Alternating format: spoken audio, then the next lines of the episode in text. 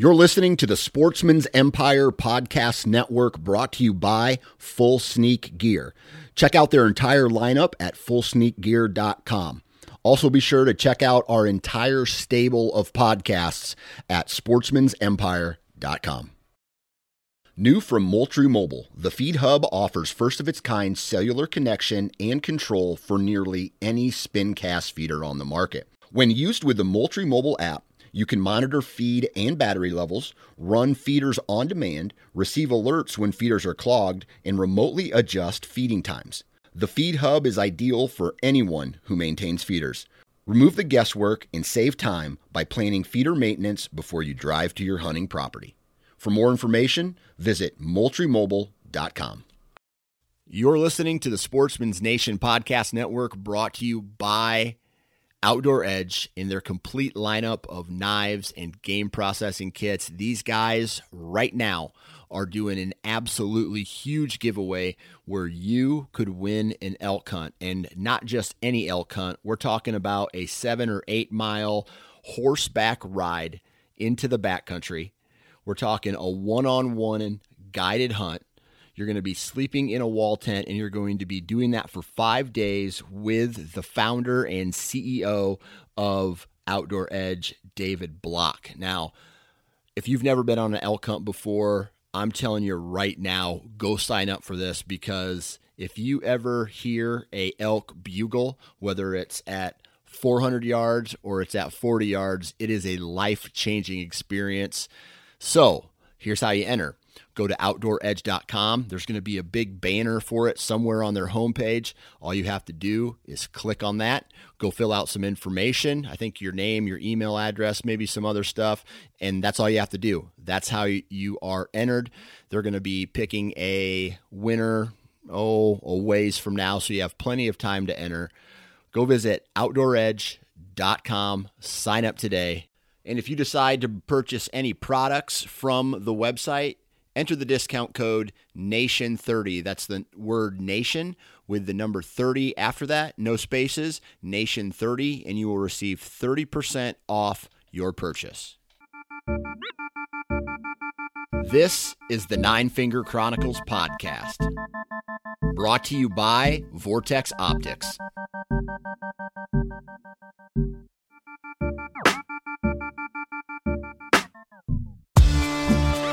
What's up, everybody? Welcome back to the 9 Finger Chronicles podcast. We have a really awesome episode for you today. Today's guest is Mark Krebsbach from Minnesota, and he's going to run us through this little road trip that he recently went on in September. He went to Wyoming, killed a whitetail. He went to South Dakota, killed a whitetail, and now he's back in Minnesota trying to kill a whitetail. And that is what today's episode is about. We talk about the strategy that went into hunting the whitetails in those states. We talk about Minnesota and the big woods, right? Not the southern part of the state, like many of the Midwestern states. Further north you get, especially in Wisconsin, Michigan, Minnesota, you start getting into some bigger tracts of timber and pines and all that stuff. And he talks a little bit about how he hunts those big areas. We talk about the road trip in general, and it's just a really fun podcast that allows us to take our mind somewhere else while we're at work or while we're on the road, make things go maybe by just a little bit faster. I will say this. If you want all of the 9 Finger Chronicles podcasts coming to you easier, or all of the Sportsman's Nation podcasts coming to you easier, make sure you are subscribed on iTunes or wherever you download your episodes. It just makes things easier if you really like the content that we're putting out. But if you're listening to this, I'm going to be in South Dakota, and hint, hint, this is a transition into the commercial. I'm going to be in South Dakota using my Vortex Optics to spot and stalk mule deer. So I'm looking at I got a spotting scope packed. I got my binoculars packed. No bullshit. Some of the best optics in the outdoor game. They have an awesome warranty where if you damage it or break it, you send it in, they fix it for free and send it back. The people who work there are participants in the... This isn't just a marketing strategy for them. I know personally 3 people, you know, I'd like to say is more or less, but I know 3 people that work there who are die-hard. They're equally as die-hard of hunters and outdoorsmen as myself. And it's really good to be able to communicate with people like that about Vortex Optics. You know, talk to them about not only about the their products, but about the outdoors as well. So when you can communicate on multiple levels, especially to the market that they're advertising to, I really like that. And on top, the cherry on top is their warranty, man. You can't beat it. So go to vortexoptics.com, check out their apparel, check out their unbelievable line of optics, rangefinders, spotting scopes, binoculars, rifle scopes, and some other stuff there. vortexoptics.com. Enough talking. I got to finish packing for my trip, and let's get into today's episode. In 3, 2, 1. All right, on the phone with me today, Mr. Mark Krebsbach. Mark, what's up, dude? Not much, Dan. How's it going? I tell you what, I'm itching to get in my truck and start driving west to South Dakota and start hunting mule deer. Like, I'm in the middle of a home remodeling project right now, and it's been dragging on longer than I cared for it to be. You know, I got a couple curve balls thrown at me, like some subfloor got rotted out. I had to put in a brand new door, and finally it's all kind of coming to an end, and I'm not even packed for, you know, I'm not packed for the trip like I want to be, and I'm a little frustrated, but I got this weekend and the next like 4 or 5 days where I'm going to be able to knock out a lot of this stuff and get it ready. And, I'm feeling good. I just want to get out. I just want to get out of, and I hate to say it, I want to get out of my house. I want to get away from my kids for a little bit, and I want to just go be by myself, if that makes sense. Oh yeah, I hear you there. And that's always what it's like going on out-of-state hunts. You think about it and how you're going to be prepared and ready to go, and then you're a couple of days away, and it's like, oh, I got to get back. Yeah, it comes in a hurry. Yeah. Well, and the thing that I always run into is, all right, I'm excited. I'm going. I get to my camp. I get set up. I get in my tent, and I'm laying there. And the only thing I'm thinking about is my wife and kids. I start feeling a little guilty about leaving. And that lasts for about a day. But, I feel a little bit guilty at that point. Do you ever feel guilty going on out-of-state hunts? Yeah, I definitely. Like this year when I left, I headed out to Wyoming on August 27th to scout for a few days. And definitely when you're driving out of town, you know, going on a 12, 13-hour drive and knowing you're going to be gone for 9-10 days, there's definitely guilt there. Yeah. Yeah. It's sometimes it's tough because I look at hunting, especially if you're taking out of state trips, even at home, right? Where I dedicate a lot of time the first 2 weeks or 3 weeks in November to whitetails, I'm gone a lot. And it's a very selfish activity, hunting is. And I cannot wait to where I can involve my kids and my wife a little bit more into the deer hunting side of it. Like I've taken them fishing, you know, we do the fishing, they come shed hunting with me, but I just can't wait to start involving them more where, number one, I can take them and enjoy the time with them, educate them about nature and stuff, and then not feel guilty going hunting because they're going to be with me. So I'm really looking forward to that day, but I'm going to continue to, you know, go out and grind while I still can. But you mentioned Wyoming. Where were you hunting, or what were you hunting out in Wyoming? So I went out to Wyoming. I was out there for opening week, and it was in central Wyoming, kind of east central area. Gotcha. And I was after whitetails because I had went there the year before, and there's a ton of nice whitetails. Like the deer population is great out there, and I went to the same area as I did the year before and did things a little bit differently. Spent a lot of time a lot of time just kind of driving around glassing and trying to find bucks on the public land, because there's not a ton of public land around there.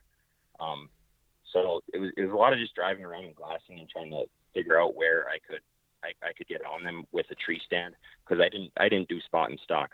I went out there with a couple lone wolves, and a couple days before season, I pre-hung them in a couple spots, and I ended up going to a spot on opening morning that I couldn't really glass because it was a lot thicker stuff, and it was tough to get to. I had to cross a river and go up a couple hills down into this oak kind of grove bottom area.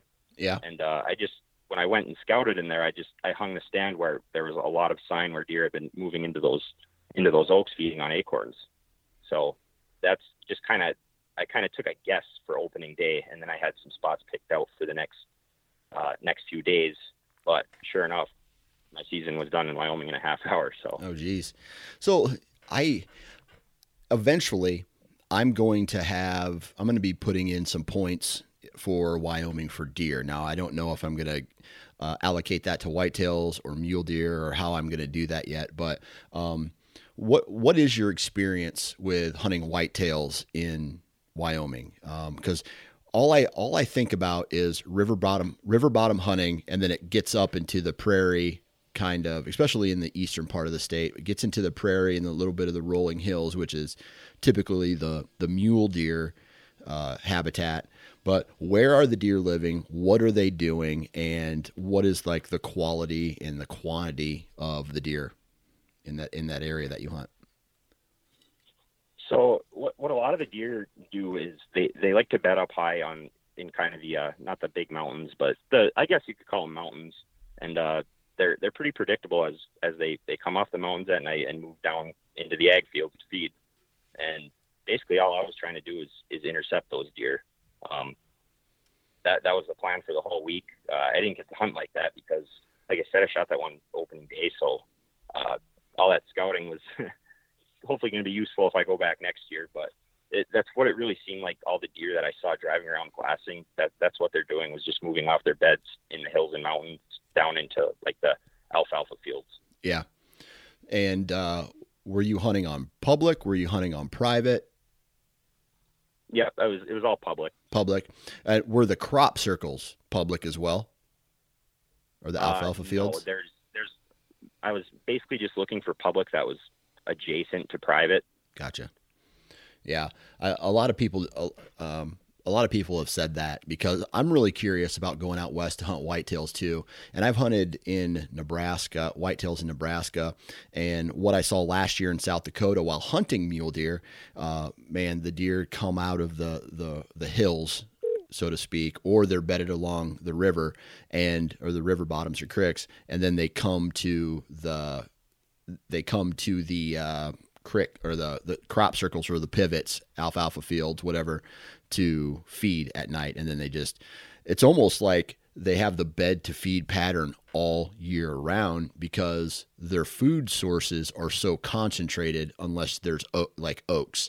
But the whitetails aren't eating anything really up in the hills like the mule deer eat. They're more focused down on the river bottoms. Are you, when you went, or is this your first year going to Wyoming? This is my second year going to the area. I also went last year. Okay. What's the number out there? I mean, are you guaranteed to see deer if you can find a good spot? Yeah. If you go out to, Eastern Wyoming and you're not seeing deer, you're definitely doing something wrong, but, it's very, there's deer in those fields all day. It seems like the mature bucks don't come down till, a couple hours before dark. Right. But if you can get on some land that is adjacent to those crop fields, and get kind of, a lot of the time they come off the hills in ravines that are wooded, or down into the brushy regions on those bottoms. If you key in on those areas, that's where those deer are going to be moving well before dark. Yeah. That's where you'll have your best opportunity. Yeah. What's the pressure like? I mean, did you run into any other hunters in this area? I ran into one other bow hunter that was also from Minnesota.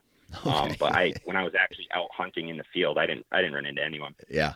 Yeah, man, that's crazy. And that's roughly the same experience when I've been out West hunting. Well, I shouldn't say that, because the property that I hunted in Nebraska was private, but it's public down in up in South Dakota. So we ran into, and when I say ran into, I mean, we didn't like have an exchange.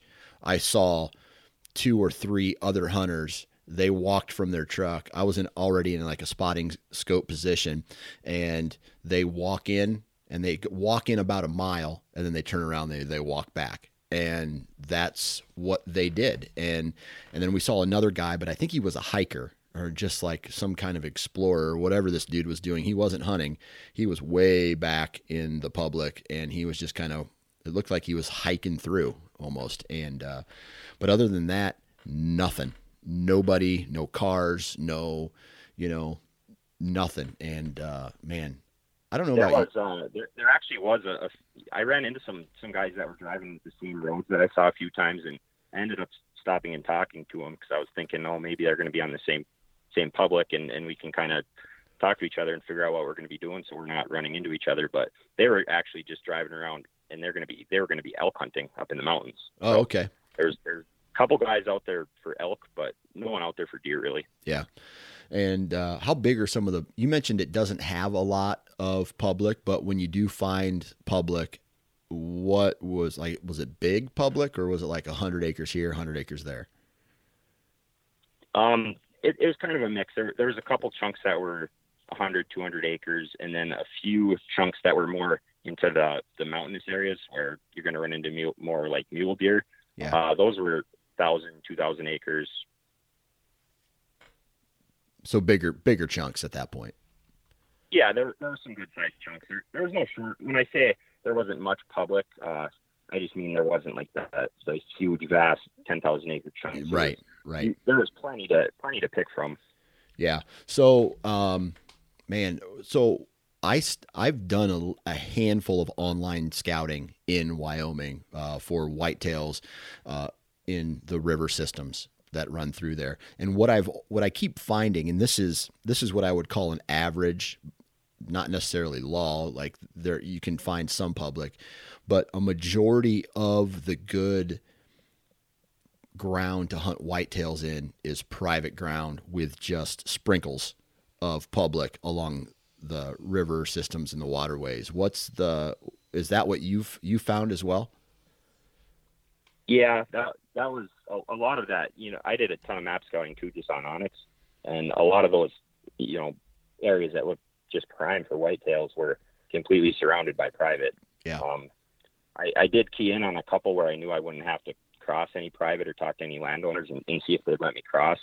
I did speak with one landowner that, they have like 8,000 acres, and he did tell me that I could access some public through his land.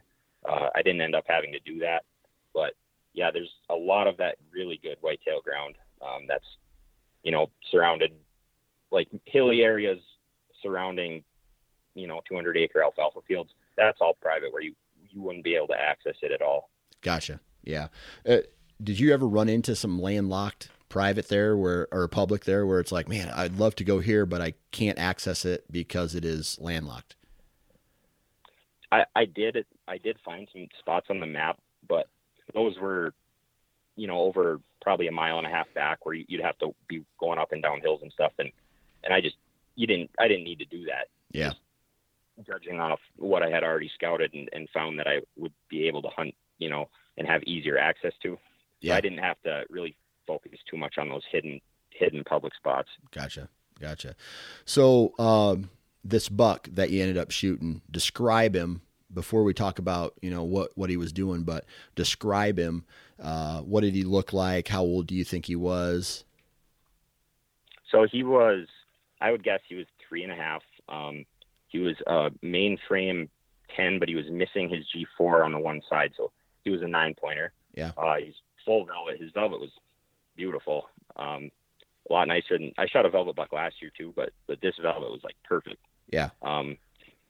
like, no, they don't look like the, you know, the typical like Minnesota, Wisconsin, Michigan deer where they're kind of like scarred up and kind of almost scraggly looking.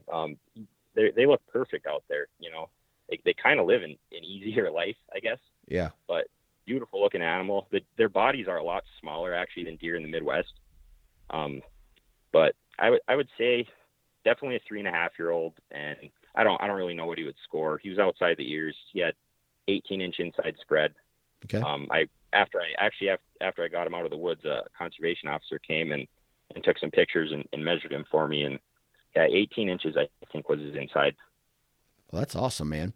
Did you have to take any did you end up mounting that buck?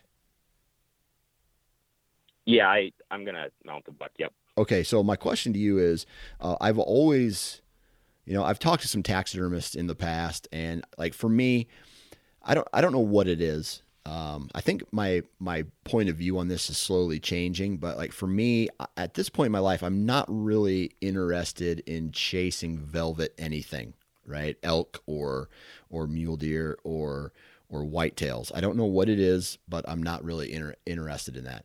However, I think that's slowly changing because it allows, you know, like a September hunt, you might be able, or even a late August hunt, depending on where you go, you might be able to run into some velvet animals. So once you shot him and you knew you were going to mount him, did you have to do any additional precautions to keep the velvet from falling off and rotting before you got him to the taxidermist? So what I did out there is there's a game processor in one of the small towns close by. So I just got him the game processor as quick as I could, and they asked you if you know, do you want him caped out and capped for a shoulder mount, and they take care of it and freeze it right away. And then when I was done hunting South Dakota a few days later, I just buzzed back over to Wyoming, and they had him packaged up, ready to go, ready to head back to Minnesota to the to my taxidermist. Okay. Because I would have done it myself, but you can't transport a deer carcass across state lines, and I didn't want to be trying to scrape out brain matter from that buck. You know, I didn't want to really deal with that, so I just, I guess, took the easy way out and brought it to the processor. Yeah, probably the right thing to do. So what do they do? Do they have to put like formaldehyde shots in it, or do anything special, or do they just freeze it? So they just froze it, and what my taxidermist will do is, he's a friend of mine, and he doesn't do it as a business. He just mounts deer for friends, and he does a really good job. But my 2019 buck from Wyoming was his first velvet deer he had ever done, and he just actually took the velvet off and put the fake stuff on, and it ended up looking really nice. But this year, what he's going to do is he's going to actually try to preserve the velvet and do it all natural.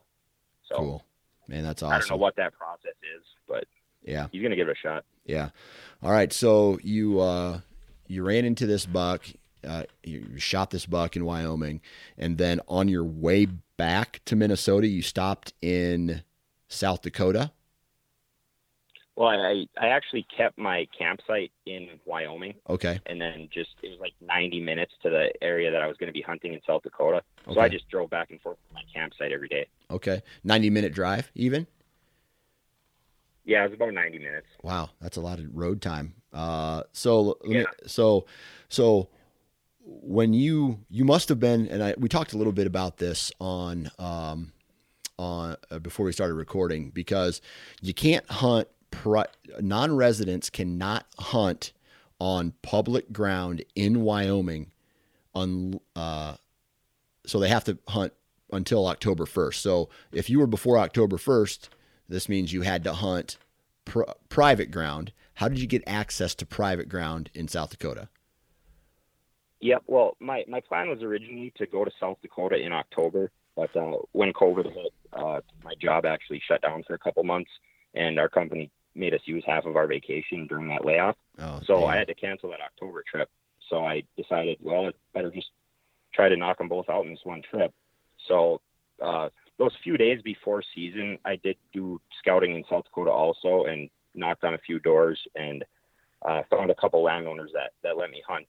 A lot of landowners wanted money that I couldn't afford. So I was pretty lucky to run into a couple that let me hunt for free. Oh, that's awesome.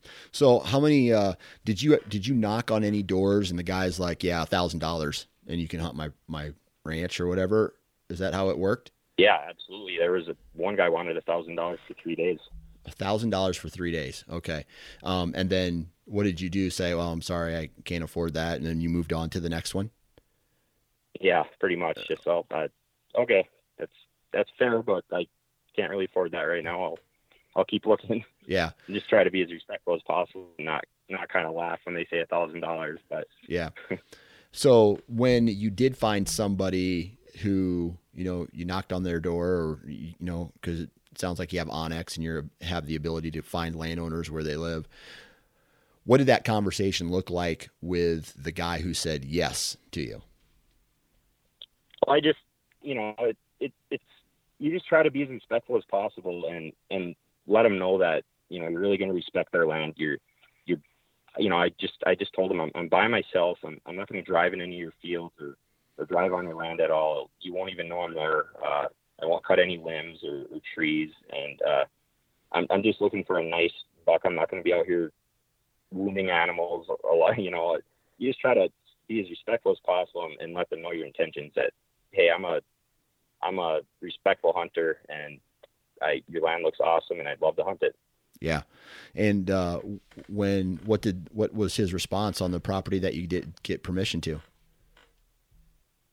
So this guy that gave me permission, he's an awesome guy. He was probably 85 years old, but nice as can be, kind of like an old cowboy type. And he told me, he said, come back tomorrow. I'm going to talk to my son who hunts out here. I don't see a problem with it, but he said he would feel more comfortable if he had talked to his son that does most of the hunting on his land. And an hour after I left, I left him my phone number. An hour after I left, he called me back and said, yeah, come on over, hunt whatever you want. That's awesome, man. How many acres did you get access to?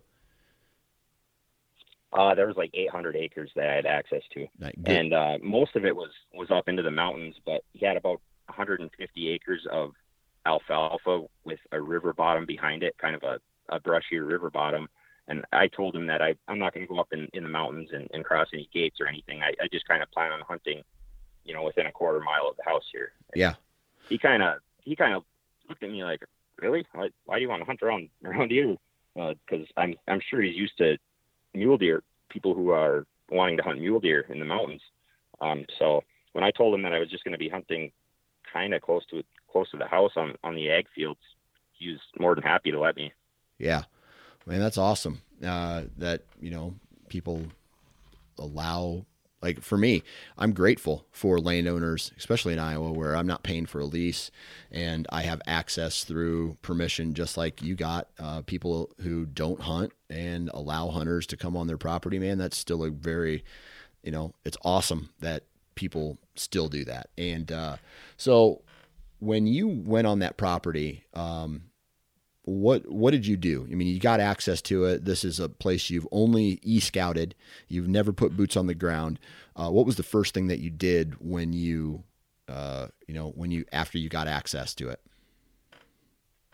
So this was a property that I had driven and glassed around, the days before season. Okay. And I had seen some beautiful whitetails that were out in the alfalfa fields well before dark.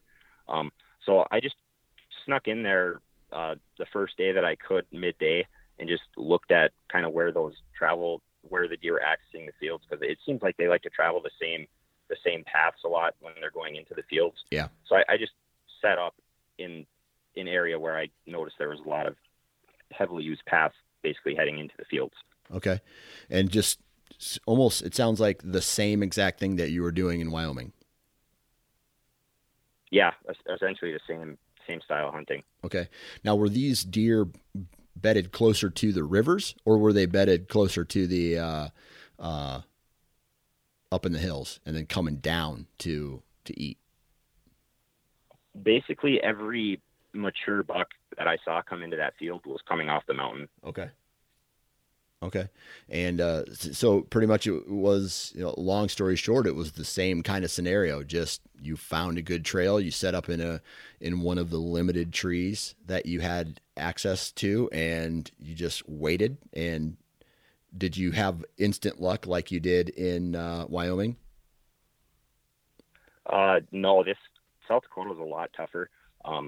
Just because it just seemed like I never could get one exactly close enough, the one that I wanted. I had bucks in range, but I knew my goals were I'd like to shoot one that's at least the size of the one I got in Wyoming or bigger. Yeah.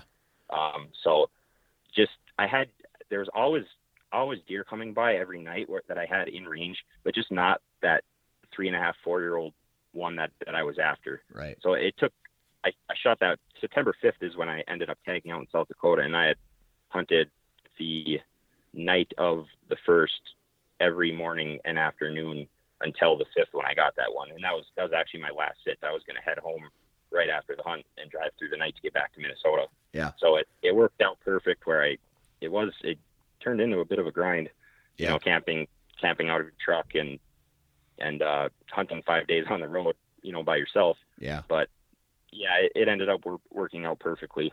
Man, that's awesome. So it took you 5 days to get this buck in South Dakota. Yep. Cool, man. That's awesome. And, what, was this buck bigger than Wyoming? About the same? It was kind of different because this buck had actually been hard horned for a while. It seemed like he didn't have any blood on his antlers or anything. And, it looked like he had probably been hard horned for at least a week. Okay. So I'd say he was the same age, probably a 3.5-year-old, a little bit skinnier antlers, like a skinnier rack almost, but he was very tall. He was taller than the one I shot in Wyoming. Yeah. I'd say right around the same size. If I had to score them, I didn't score either one of them because I don't really care, but I'd say they were right around the same size. Gotcha. All right. So, you were in this one trip, you were successful in Wyoming, you were successful in, South Dakota. Now you're back in Minnesota where you live. And what is on the agenda in Minnesota? So our season opened up on September 19th. And, right now the way my schedule works is I have a built-in 8-day vacation every month. So right now I'm on my 8-day vacation, and this time of year, it's when deer, you know, have moved off their summer patterns and they can be kind of hard to locate. So what I've been doing is scouting a lot on public and, trying to find a buck. And that can be kind of challenging at times up here. So I'm running a lot of trail cameras, I'm actually hunting overgrown mine dumps, which not a lot of guys do, but this is mine country up here. So there's a lot of old like mine pits and rock dumps and stuff that have been reclaimed, you know, by nature and overgrown and that are now public land. So that's where I like to focus on hunting a lot is kind of those reclaimed mine dumps. And, I'm just kind of looking for pinch points where the old mining roads that are overgrown go up onto these dumps or, the valleys between two old dumps or pinch points between an old mine pit and a dump, kind of trying to key in on those areas, running trail cameras, trying to just find a buck. Yeah. My buddy Ryan, he used to hunt in Kansas, and Kansas, this area that he hunted had a whole bunch of strip mines in it that had filled up with water. And so it was like these long, narrow lakes or ponds, I guess you want to say, where they strip mined these long strips or whatever. And then over time they would overgrow, just like what you said, it would become this nasty, gnarly habitat for deer. And the deer just loved being in there. And that's where he hunted, never really in the strip mine area, but right on the outskirts of it, like the edge, so to speak. And, always had, you know, would always tell me stories of all the deer that he used to run into there. And one big one specifically that he chased for a handful of years. Is that similar to are these big strip mines, or are they just like big holes in the ground? basically they're just big holes in the ground. And with, you know, the dumps where they dump the waste rock and, you know, 'cause they have to dig down to get to the good iron ore. So it's kind of like man-made mountains surrounding these holes in the ground, and they are nasty. There's some, you know, nasty like hillsides and ravines and stuff, but the deer love it in there. And stuff grows in it really well. Like, it's very thick. There's a lot of the time it's the old haul roads that deer like to travel on. So those haul roads are overgrown, and a lot, I'll try to key in on those old roads because that's just where they're traveling. And that's where I basically like to start my search for a buck if I'm trying to find one out there. Okay. Now, this is a completely random question. And I don't know why I was stopped at a construction site, you know, like where the roads lead in, or so the road, they're doing construction on half the road, and so one lane's got to go, then they stop, and then the other lane's got to go, and then they stop, and they do that all day. So I was stopping there, and I was thinking and about Mount Rushmore, of all things. And I was like, what is the Mount Rushmore of Iowa? And so here's what I'm going to say. If there was a Mount Rushmore of Iowa, it would be Dan Gable, the Iowa wrestling coach, like the historic Iowa wrestling coach. It would be an ear of corn.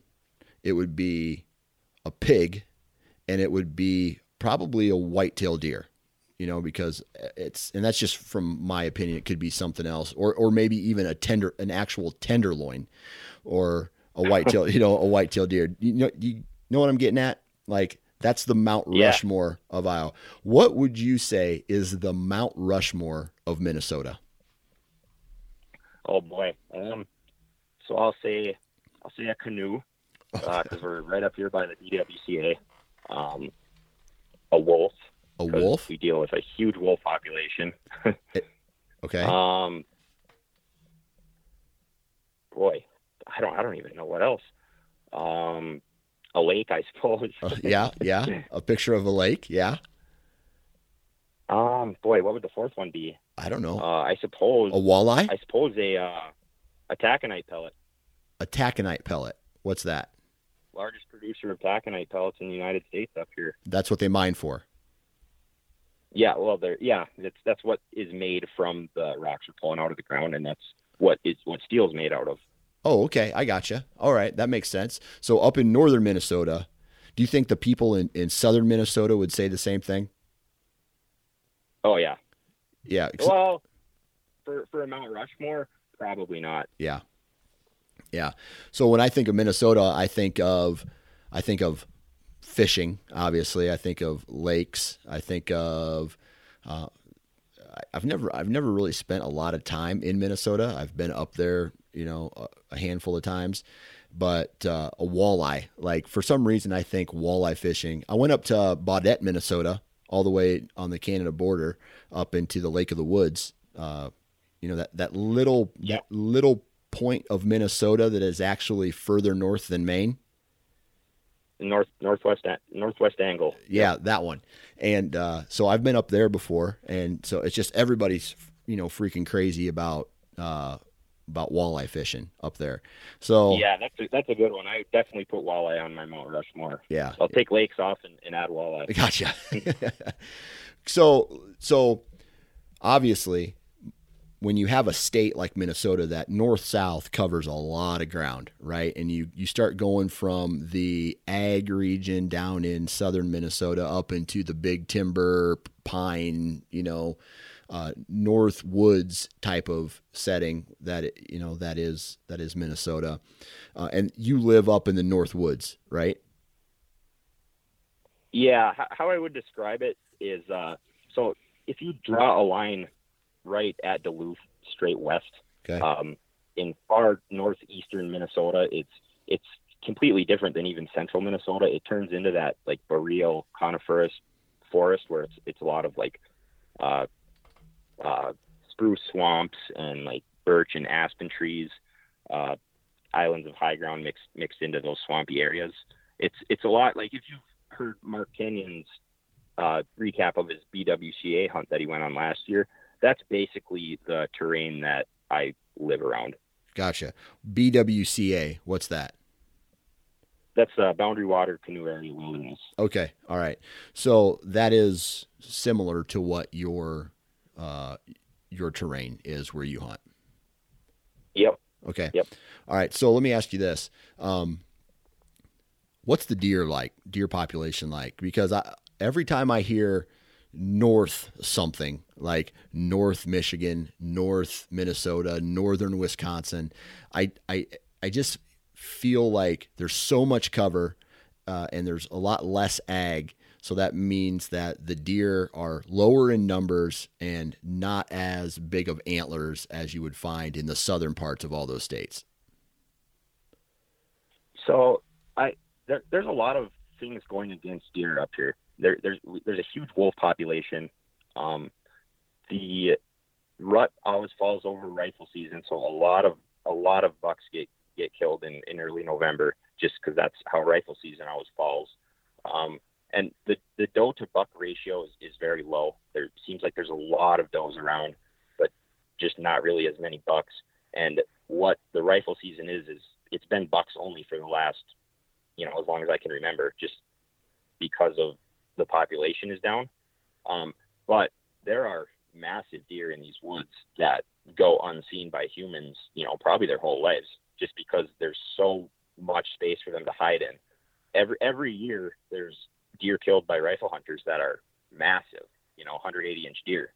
The biggest set of shed antlers ever found from a wild deer were found right in this region, the Minnesota Monarch. So there's massive deer hiding in these woods, but they're just so smart and hard to get on that it's extremely difficult to actually get on a deer like that, even with a rifle in hand. Yeah. So what's the strategy up there? Because Minnesota, you cannot bait, correct? Correct. Yeah. Okay. No baiting in Minnesota. You can bait up to 10 days before season. Okay. But then after that, you're done. Done. Yep. Okay. All right. So season comes in. What's your strategy then? If you're talking about how these big mature bucks are so elusive and so hard to hunt, and they can go years without even being seen, how do you hunt an animal like that? So what I try to key in on is just those areas of, ledge rocky high ground that are adjacent to those bog swamps. Meaning those swamps are normally surrounded by, it's all ledge rock in the ground up here. There's not a lot of fertile, farm country type ground. So a lot of the ground is just super rocky with pine trees and maples growing on it. So I try to key in on fingers or peninsulas kind of extending out into those swampy areas. And I like to try to hunt around the bases of that. When I'm out scouting, trying to find spots, 90% of the time, even if it's during season, I don't have my bow in hand. I'm just carrying a tree stand until I find a spot that looks good, where there's fresh trails or fresh sign, and trying to just set up along those edges of those swamps and coming back a few days later and maybe hunting that stand 2 or 3 sits and then tearing it down and on to the next spot. Yeah. And then you just keep doing that until you locate something that catches your eye, or you find hot sign that makes you want to come back to that same area again and again and again. Yeah. Until I locate a buck, like this year, I had trail cameras running all summer, constantly moving around, trying different spots. And I'm still yet to find a mature buck. I've found some decent bucks, but that I would have been very happy with, in years past. But now I'm kind of getting to the point where I've shot a couple deer out of state, so I have venison for the year. So right now I'm really just trying to hunt a mature, big Minnesota whitetail. And I haven't found one yet, so I'm still in that kind of scouting, hunting a little bit, but mainly just finding new ground, trying to locate a buck. Right. So a lot of public up there to scour? Yeah, there's no shortage of public up here. Okay. Any direction you go, you'll run into a pretty big chunk of public. Gotcha. All right. So when you start this process of trying to locate a big buck, what time of year do things start to open up a little bit more, right? Because you said you haven't located one yet, but eventually, you know, these deer are going to start moving more, covering more ground, looking for does, you know, in that mid to late October. You know, more signs going to be popping up here, you know, every day until the rut, right? And so what time of year do things start to get interesting and you start seeing these mature deer pop up on your cameras or, you know, encounters from the tree stand? So historically, I don't get a lot of good trail camera pictures until like that mid-October timeframe. Sometimes it's earlier, but generally it's not until they really start kind of cruising around more. You know, they're starting to feel it mid-October up here. So that's when I normally find one. Like in 2018, it happened a little earlier. It happened in October. And what I did with that buck, it was an area that I knew that there was a very nice, what I thought was a 2.5-year-old that I wanted to key in on that next year. And every picture I ever got of him was at night. So I tried to just correlate what time I was seeing him on camera at night and then figure out when he would start moving, where his bedding area could be. And I found him by running trail cameras coming out of this swampy area. And when I went to hunt him, I actually saw him get out of his bed the first night. Okay. And I said, well, that's where he got out of his bed. So I'm just going to go simply move my stand closer to where I saw him get out of his bed. Sure enough, the next night he came out and did the exact same thing. And I ended up shooting him at 6 yards. Okay. All right. And that's the strategy though. I mean, you just keep making moves until you locate something and then start refining everything to get that close encounter that offers you a shot.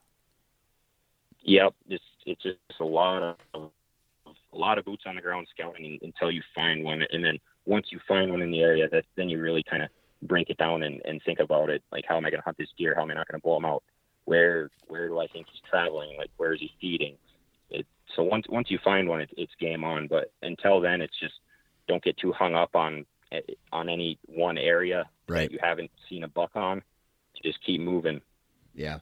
And, you know, that's not too different, you know, other than maybe food sources and maybe a little patterning here and there.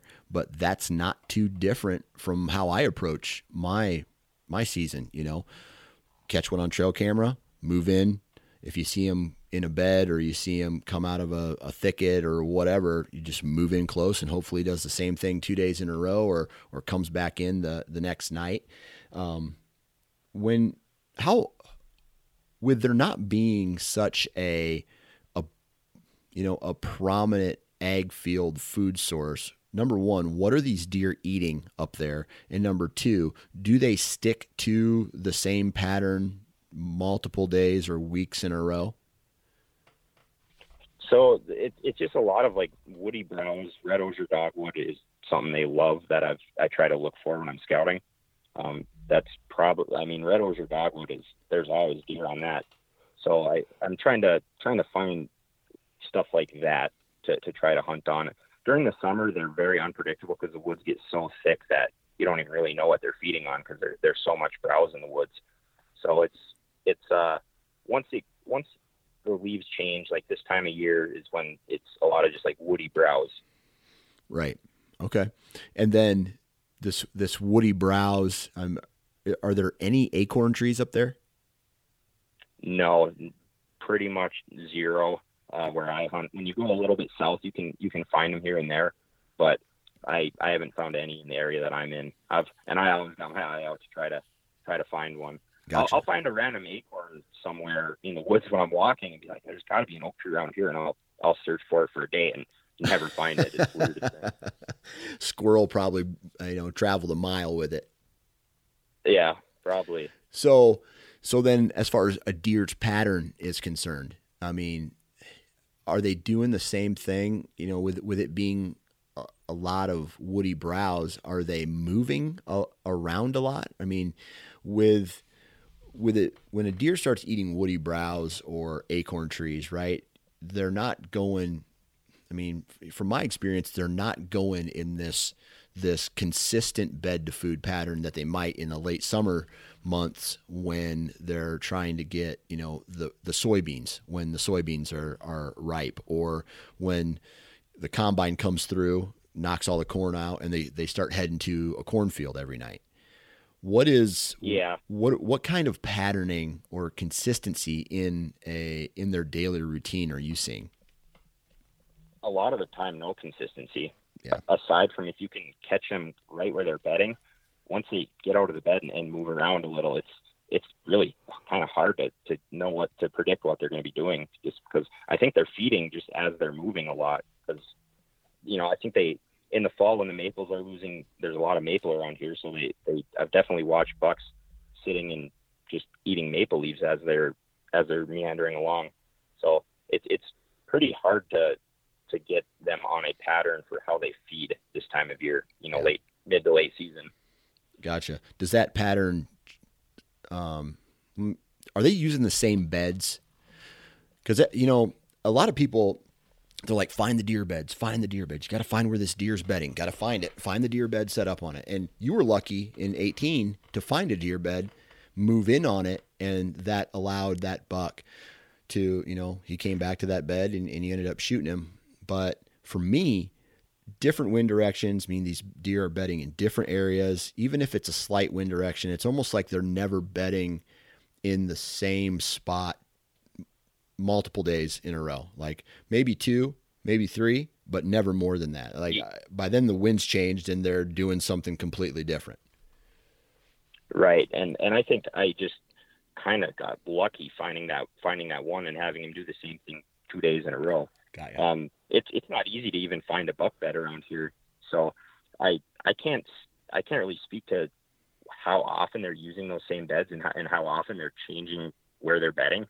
But it seems, you know, I shot that one October 1st. I'm sure by mid-October that deer would have been probably in a completely different area bedding, you know, once things start to heat up and they feel the heat a little bit. So it's very unpredictable where that buck will be if you don't get on them, see him in his bed the one night, and then go in for the kill. If you're not, you know, in there and you don't get a chance at that buck, he could be completely gone and you won't have another shot at him. Right. Hence why you're so mobile. Yep. Yeah. Exactly. All right. So what about calling? Is there a lot of pressure up there? Are people cracking the antlers and throwing grunts and snort wheezes around? Does calling work for you?